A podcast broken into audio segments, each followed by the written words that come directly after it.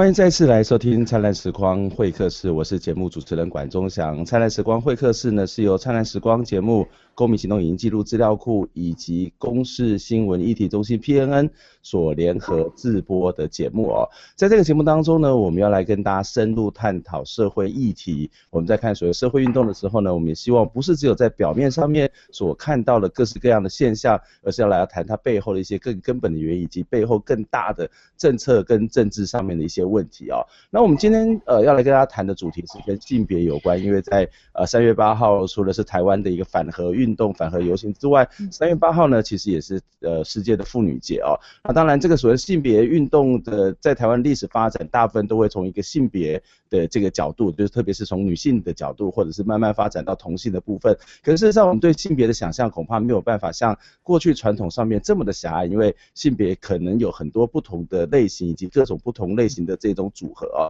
所以今天要来跟大家谈的是一个在台湾的跨性别的一个议题哦。那在前一阵子呢，有一位跨性别的呃朋友呢，他要赴美出出国，但是在海关上面其实就受到了非常大的刁难哦。那我们要来从这个事件呢来跟大家做更深入的分析。那今天节目当中呢，跟大家邀请的是呃台湾性别不明关怀协会的理事长吴子怡来跟我们一起连线。你你好，好，各位观众朋友大家好。那、嗯我其实不是理事长哦，是不好意思，对，我是、嗯、我是那个协会的工作人员，这样。OK，好，就是呃大大家可以叫我小紫，叫你小紫，对，叫小紫就好了。好，没关系，我们来请的称呼就是要称呼你叫小紫啊、哦。嗯，那我想呃，在过去我们现在有一个比较专有的名词叫做所谓的跨性别嘛啊、那但是其实在台湾一个比较通用的一个名称或者是。呃，这个比较在一般人会所但概念就是所谓的跨变性啊。那我不晓得很多人对于呃都会觉得说啊，我们生男生女大概就是一个所谓的天注定啊，或者是本来在性别上面有它一种所谓的自然的，呃被认为是挂号所谓的自然的这一种所谓的现象啊。那为什么会有所谓的跨性别的这样的一个一个一个一个行为，或是这样一种现象产生呢？我想这虽然我们也许可以理解，但是也许很多的观众朋友、听众朋友对这件事还是有点感到觉得疑惑或是不理解的地方，可以来告诉我们吗？哦，这个。这个我先做一个比喻好了，我不知道一般人能不能理解，嗯、就是你问一个同性恋说，哎，你为什么是同性恋？你不能是喜欢异性吗？嗯，嗯，就是比较像是这样的问法。那你问我们说，哎，为什么你是跨性别？其实我们也不知道，我们就是对自己出生的性别的身体比较不认同，因为我们就是不喜欢啊，不喜欢做这样的表现。像我出生是男生，我比较嗯不喜欢做男生男性的打扮。大概是怎样，就是不认同出生的性别。嗯哼，也就是说，您刚刚提到说是一种对出生的性别，其实你不认同，可是它基本上来讲，然后出生也就变成是这个这样的一个所谓的性别上面的一种分类嘛啊。那我我不晓得在呃在您从小过程生长的过程当中啊，对。对对，台湾或者对很多人来讲，特别是现在华人世界里面，对性别的刻板印象其实是非常非常明显的，而且非常非常这一种所谓的，我觉得甚至到某种的暴力，有包括呃男生的玩具跟女生的玩具是不一样，男生所喜欢的颜色，女生所喜欢的颜色是不一样的啊。我不晓得在你这个过程当中，对你而言会有什么样的一种让你不舒服的地方吗？在这个社会里面的文化，这个社会里面的这种所谓人际互动，或是这个社会里面对性别某种分类性的这种刻板印象的这种所谓的文化里头，对你的生活会产生什么样的困扰吗？哦，像那个男女大不同，或者就是男女有别这些，从小光是从小玩具就是不一样。连婴儿时期你没有意识都要穿什么蓝色的衣服或者是粉红色的衣服啊，这些我觉得你把这些性别刻板印象加注在就是还没有自主意识的婴儿身上，我是觉得不太好的。应该让婴儿自由发展。像你怎么知道这个女生就是喜欢粉红色，这个男生就喜欢蓝色，或喜欢玩什么玩具？其实你根本不知道啊，你只是把一些社会的刻板印象加注在他这个小孩身上嘛。所以我觉得其实不需要不需要任何任何帮。这个我的意思是说，就是让小孩子有选择，你不要父母不要加诸在小孩身上这些。嗯哼，也就是说，这其实是一个个个人上面他应该可以自主去做选择，而不是在于所谓的一个文化上面去要求或是限制我们对某种的性别就有一种性别上面的一种期待嘛。哦，嗯，那回到我们今天的这个主题，其实我们今天要跟大家谈的主题是这个呃吴以婷她。之前出国，然后被海关拦下来，然后特别是在他的护照上面看到他的性别栏，可是跟他的这个觉得跟他长相好像不太一样啊，所以就特别的 呃问了很多的话，甚至要求这个要必须看这个户籍成本，可不可以跟我们的观众跟听众朋友稍微解释一下这个事件到底是发生了什么事情，然后他到底有什么样的一种状况呢？哦，吴依婷就是她，就是看外表看起来是一个女性的打扮，但是因为他的声音，他的声音是比较偏比较粗比较男性的话的声音，那再来他护照上面的性别注记是女性，那海关人员觉得一个看起来是女生的人，可是他声音听所嗯声音听起来像男生，可是性别注记又是呃女性，可是他觉得这样就是不符合就是女性的刻板印象，所以他就是要。特别检查，甚至要调户籍成本这样。嗯哼，那当时呃，吴依婷他怎么去回应这个海关这些让人家看起来是非常无理的要求呢？哦，他一开始先一开始最最第一线的海关是说你是男生还是女生？那其实这个问题是经典问题，因为我们不管回答男生还是女生，对方都是不相信，所以所以他问男生女生，其实对我们来说是没有意义的，不，所以。他问这个问题，表示他比较没有性别意识。那再来就是他要求要看户籍成本，因为说无法确认是本人。那我就觉得奇怪啊，对吧？不，因为不管我们做生意又不能变，所以怎么样都不是本人啊。嗯哼，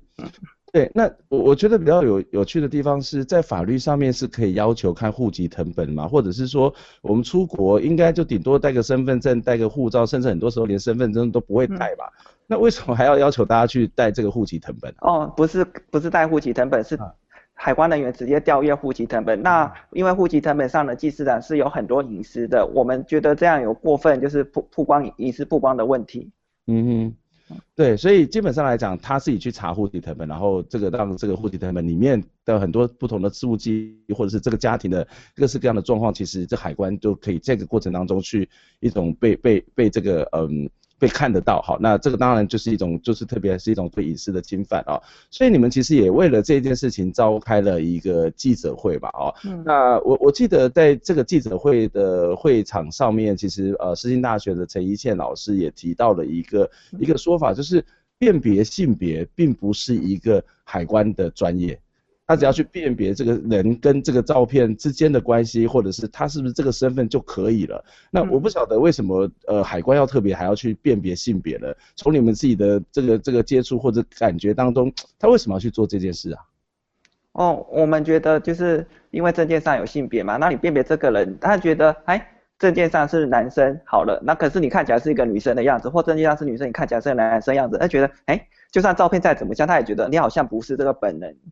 所以他才说，哎，你到底是男生还是女生什么的？可是，可是对于这个是，他如果知道身体有多样性、有跨性别的存在的话，他就是其实他会知道这样问是没有意义的。嗯。这在性在我们的所谓的身份证上面，或者是在护照上面，其实都有加注这个性别的栏位嘛，哦，嗯嗯，那也许当时在加注性别的栏位，其实跟传统的婚姻制度或是传统的对性别的这种所谓的分类的方式，其实是有很大的关系哦。可是我们也看得到，在这个社会上面，其实有些国家或者是有些国家已经逐渐的把。是不是已经逐渐的把这个所谓的身份证里头的性别的栏位，或者护照里面性别栏类重新做分类了呢？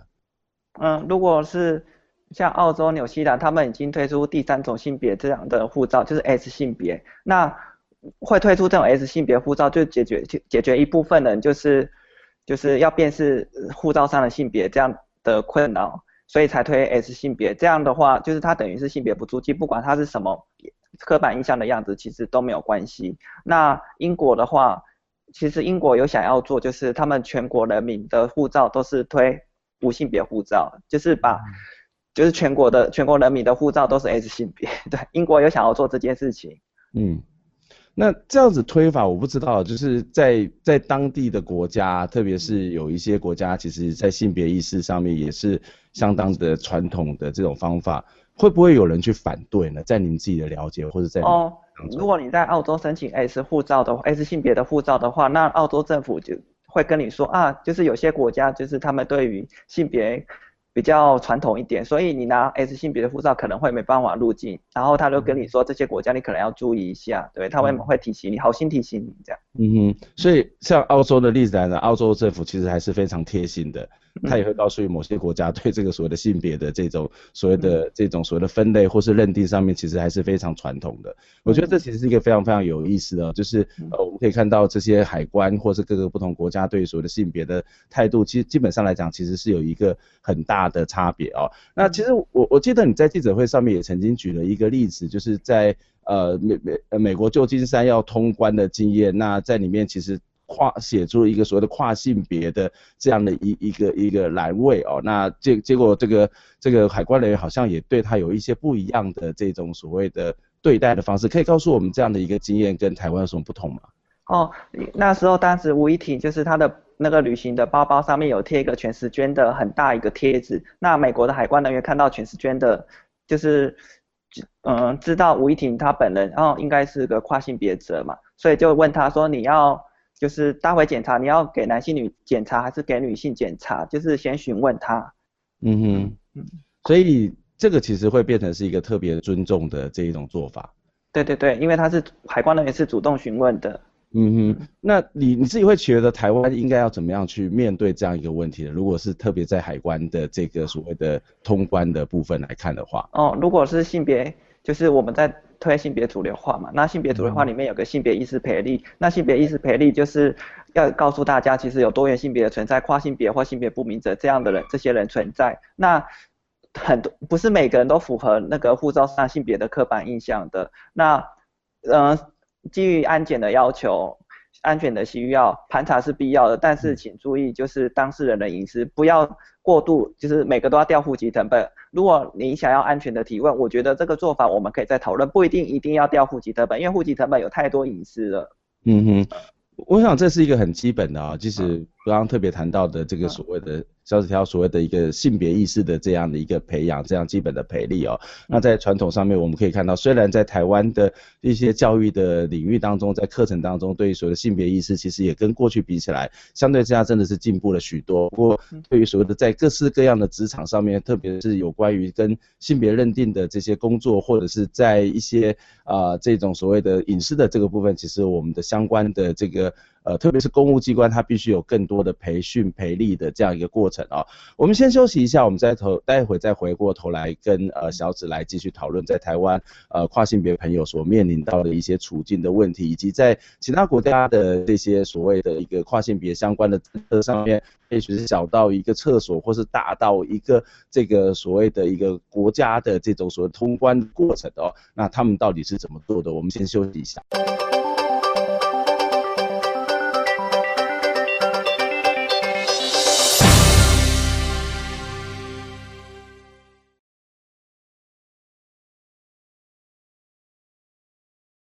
欢迎再次回到灿烂时光会客室，我是节目主持人管中祥。灿烂时光会客室呢是由灿烂时光还有公民行动影音记录资料库、公视新闻一体中心 PNN 联合制播的节目哦。我们希望透过这个节目呢，来让大家对于所谓的台湾的社会运动、公民行动呢，能够有更深的理解。因为我们在主流媒体上面，我们看到的这个所谓的社会运动的报道，大部分都只是偏向在一种所谓的冲突的这个面向，很少能够让社会运动的参与者能够把他们主张把他们意见呢，相对之下有一个比较完整的陈述哦。今天在我们的节目当中呢，跟大家邀请到的是性别呃台湾性别不明关怀协会的工作人员吴子怡小子，小子你好，各位观众朋友好，呃非常谢谢你，我们再次回到了现场啊。其实我刚刚忘了做一件非常重要的事情，就是。忘了来，请你来介绍一下，呃，台湾性别不明关怀协会，它是一个什么样的组织呢？哦，台湾性别不明关怀协会，性别不明这个字，最主要它是要服务跨性别或阴阳人或其他就是性别不明的这样这种多元性别的族群，所以我们采取一个性别不明这样的字眼。嗯，什么时候成立的？为什么会要想要成立这样的一个组织？嗯，大概是在去年成立的，但是呃，为什么要成立？当然。成立后就是可以让大家看见啊，就我觉得现身是很重要的，不然大家永远都不知道我们这个族群。嗯哼呀，就是所谓包括现身，可是除了现身之外，呃，我想在很多环境上面跟制度上面，其实有更多，呃，不只是现是现身，他就可以解决的，他必须要去 fight，或者是要去跟这个体制对抗啊。嗯、所以在你们这样的一个协会这个组织成立之后呢，最主要的工作是有哪些？想要推动什么样一个政策的改革，什么样的一个法案的这种制定吗？哦，我们协会除了服务就是刚才讲的以上的性别不明族群外，那像公部门我们有推两个政策，第一个就是就是变更法定性别不要手术，那第二个就是推第三种性别不要注记的栏位。嗯、那回到第一点，就是为什么变更法定性别不需要手术呢？因为现在规定就是要两张精神科证明，还有就是要经过手术你才可以变更法定性别，但是我们其实发现发现。手术手术这这一个阶段其实是很不需要的，而且其实手术了也不能跟就是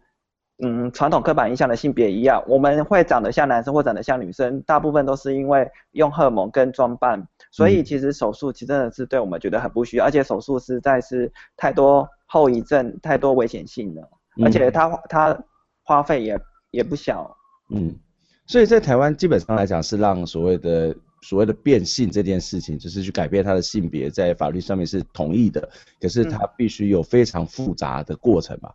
对对对对。复杂的过程包括手术，还有哪些让大家觉得其实这造成大家很多的困扰呢？呃，还有就是刚刚讲到的两个两位精神科评估，那精神科评估就是看你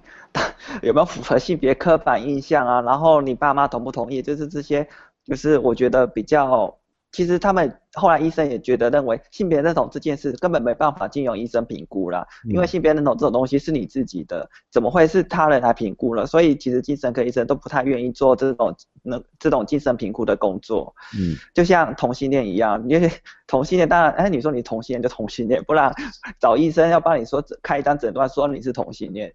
嗯，那医生就就觉得很奇怪，难道他问你说你有没有发生同性性行为？有发生才是啊，没有发生就不是啊，怎么的？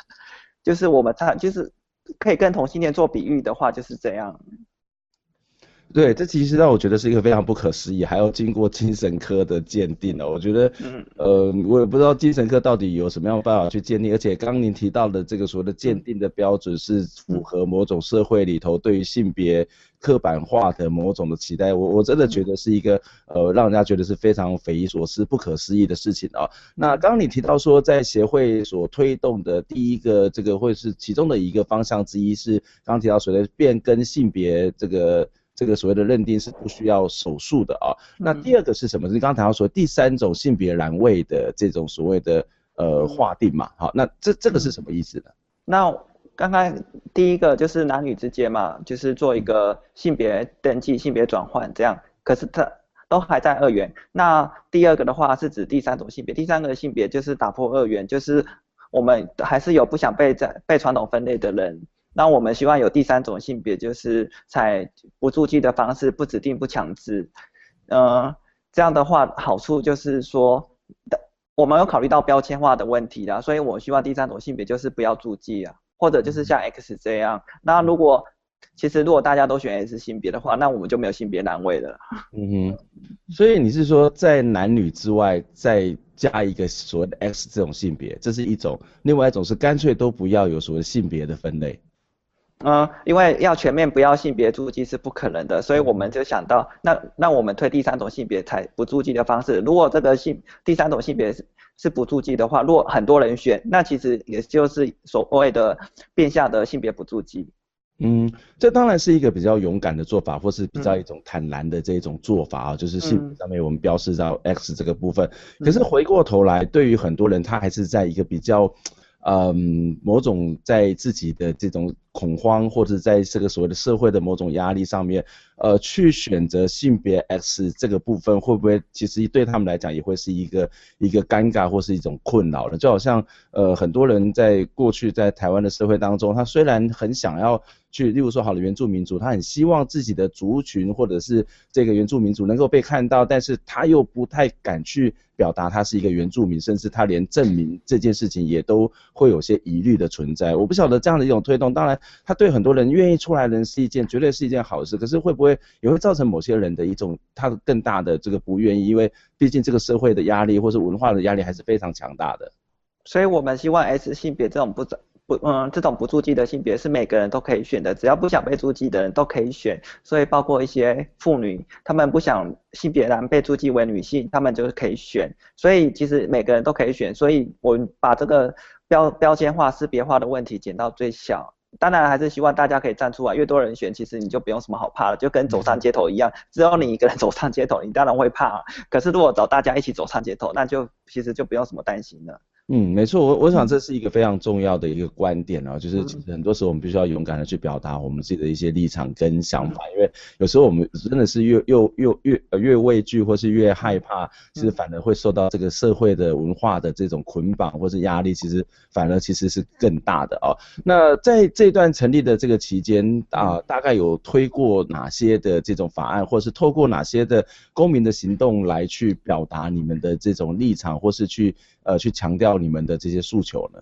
哦，我觉得实在是太多场了。像去年就是两公约的会议已经开过这么多场了，我们几乎只要有关性别的会议，我们都会跟都会参与，不管是内政部、卫福部，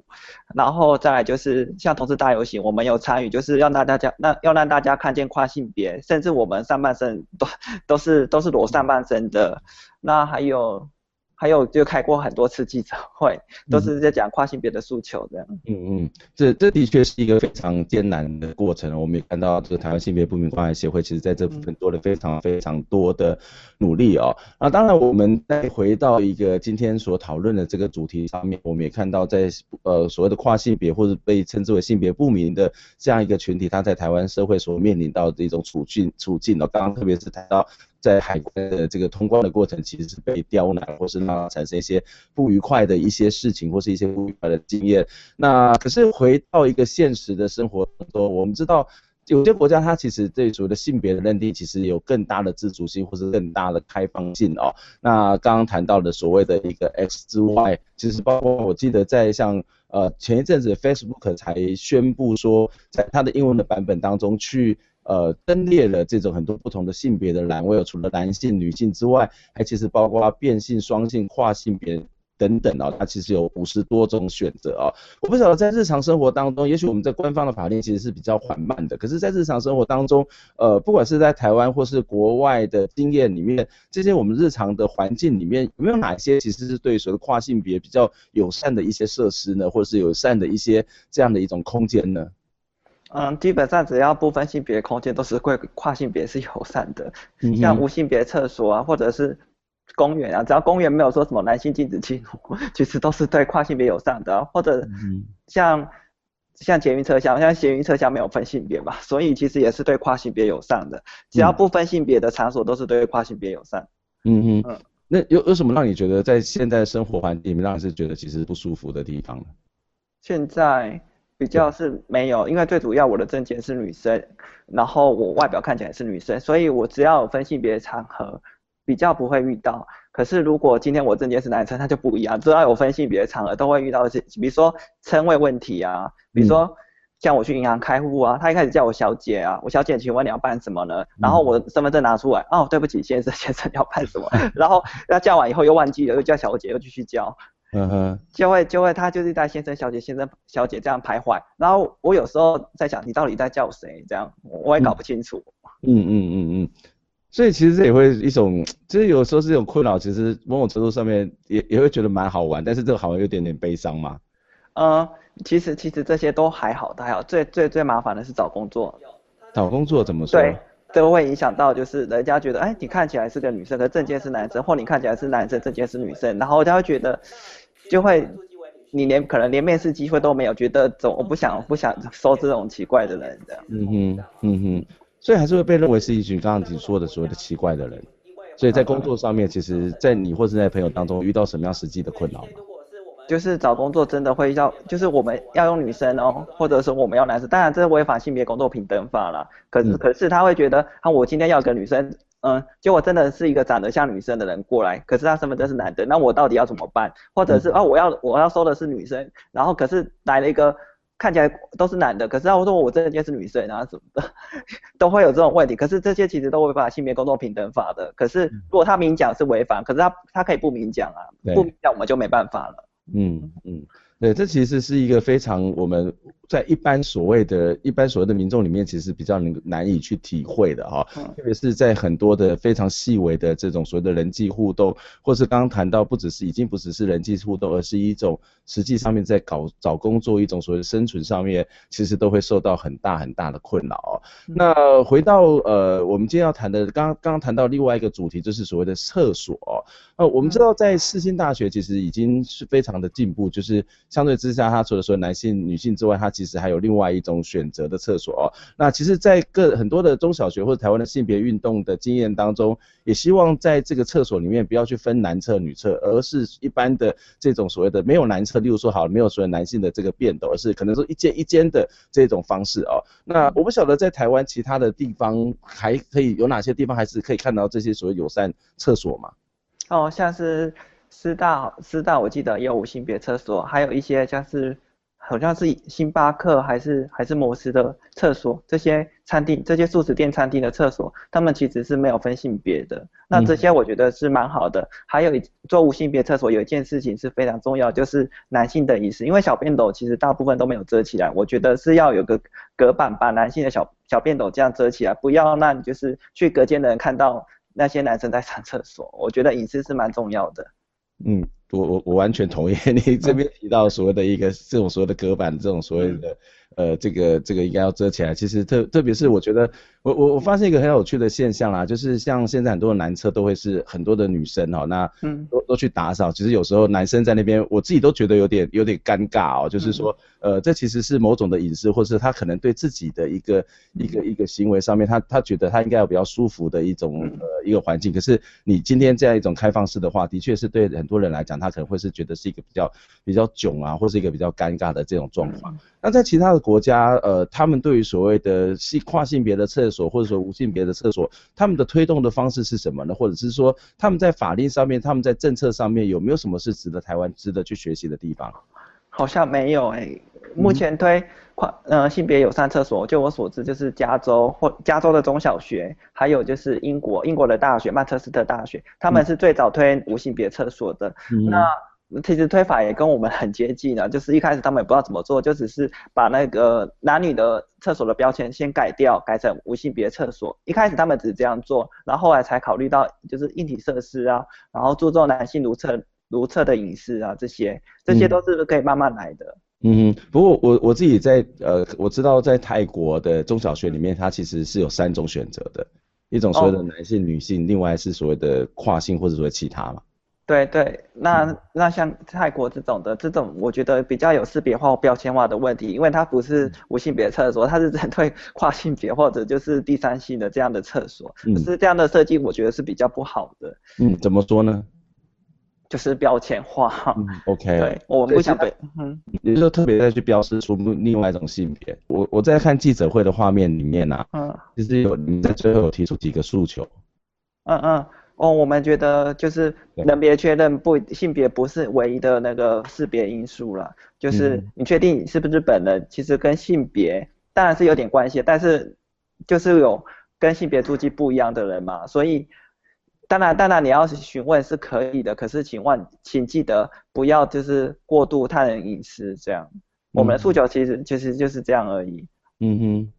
嗯。好，那我我们可以看到，在这个过程里面，其实有很多的这个在文化上面或者在法律制度上面的问题，其实必须要花更多的时间，我们必须要去这个去去克服，或是甚至是一种学习。那这也不是一种单纯的一种个人个人的，或是一种个人的问题，它是一个整个社会上面，它都必须面临到我们去重新去思考。性别的这种分类，或是对待不同性取向或是不同性别的这种呃象征的人的一种基本的态度。我想节目的最后，呃，小子有没有什么样的一种什么样的一种想法，想要再跟观众分享，或者是希望我们社会大众怎么样去看待，或是跟这些呃一般被归类在所谓的跨性别或是不性别不明的这样的一群朋友的这种互动呢？怎么去去一些或者在政策上面我们怎么去处理，或者怎么样去解决这些问题？一般我就是接受一些嗯主办单位的演讲，然后他们其实很想知道，就是我们要怎么帮助跨性别。其实，嗯、其实你们只要知道有跨性别的存在，这样其实认识多元的性多多认识多元性别的存在，其实这样就可以了，这样性别就会进步。谢谢你们。嗯嗯。嗯好，非常谢谢子怡来今天接受我们的访问。我们希望下次有机会能够再继续的跟子怡来询问请教一些问题。非常谢谢你，我们下个礼拜在空中跟大家再相会。谢谢大家，谢谢。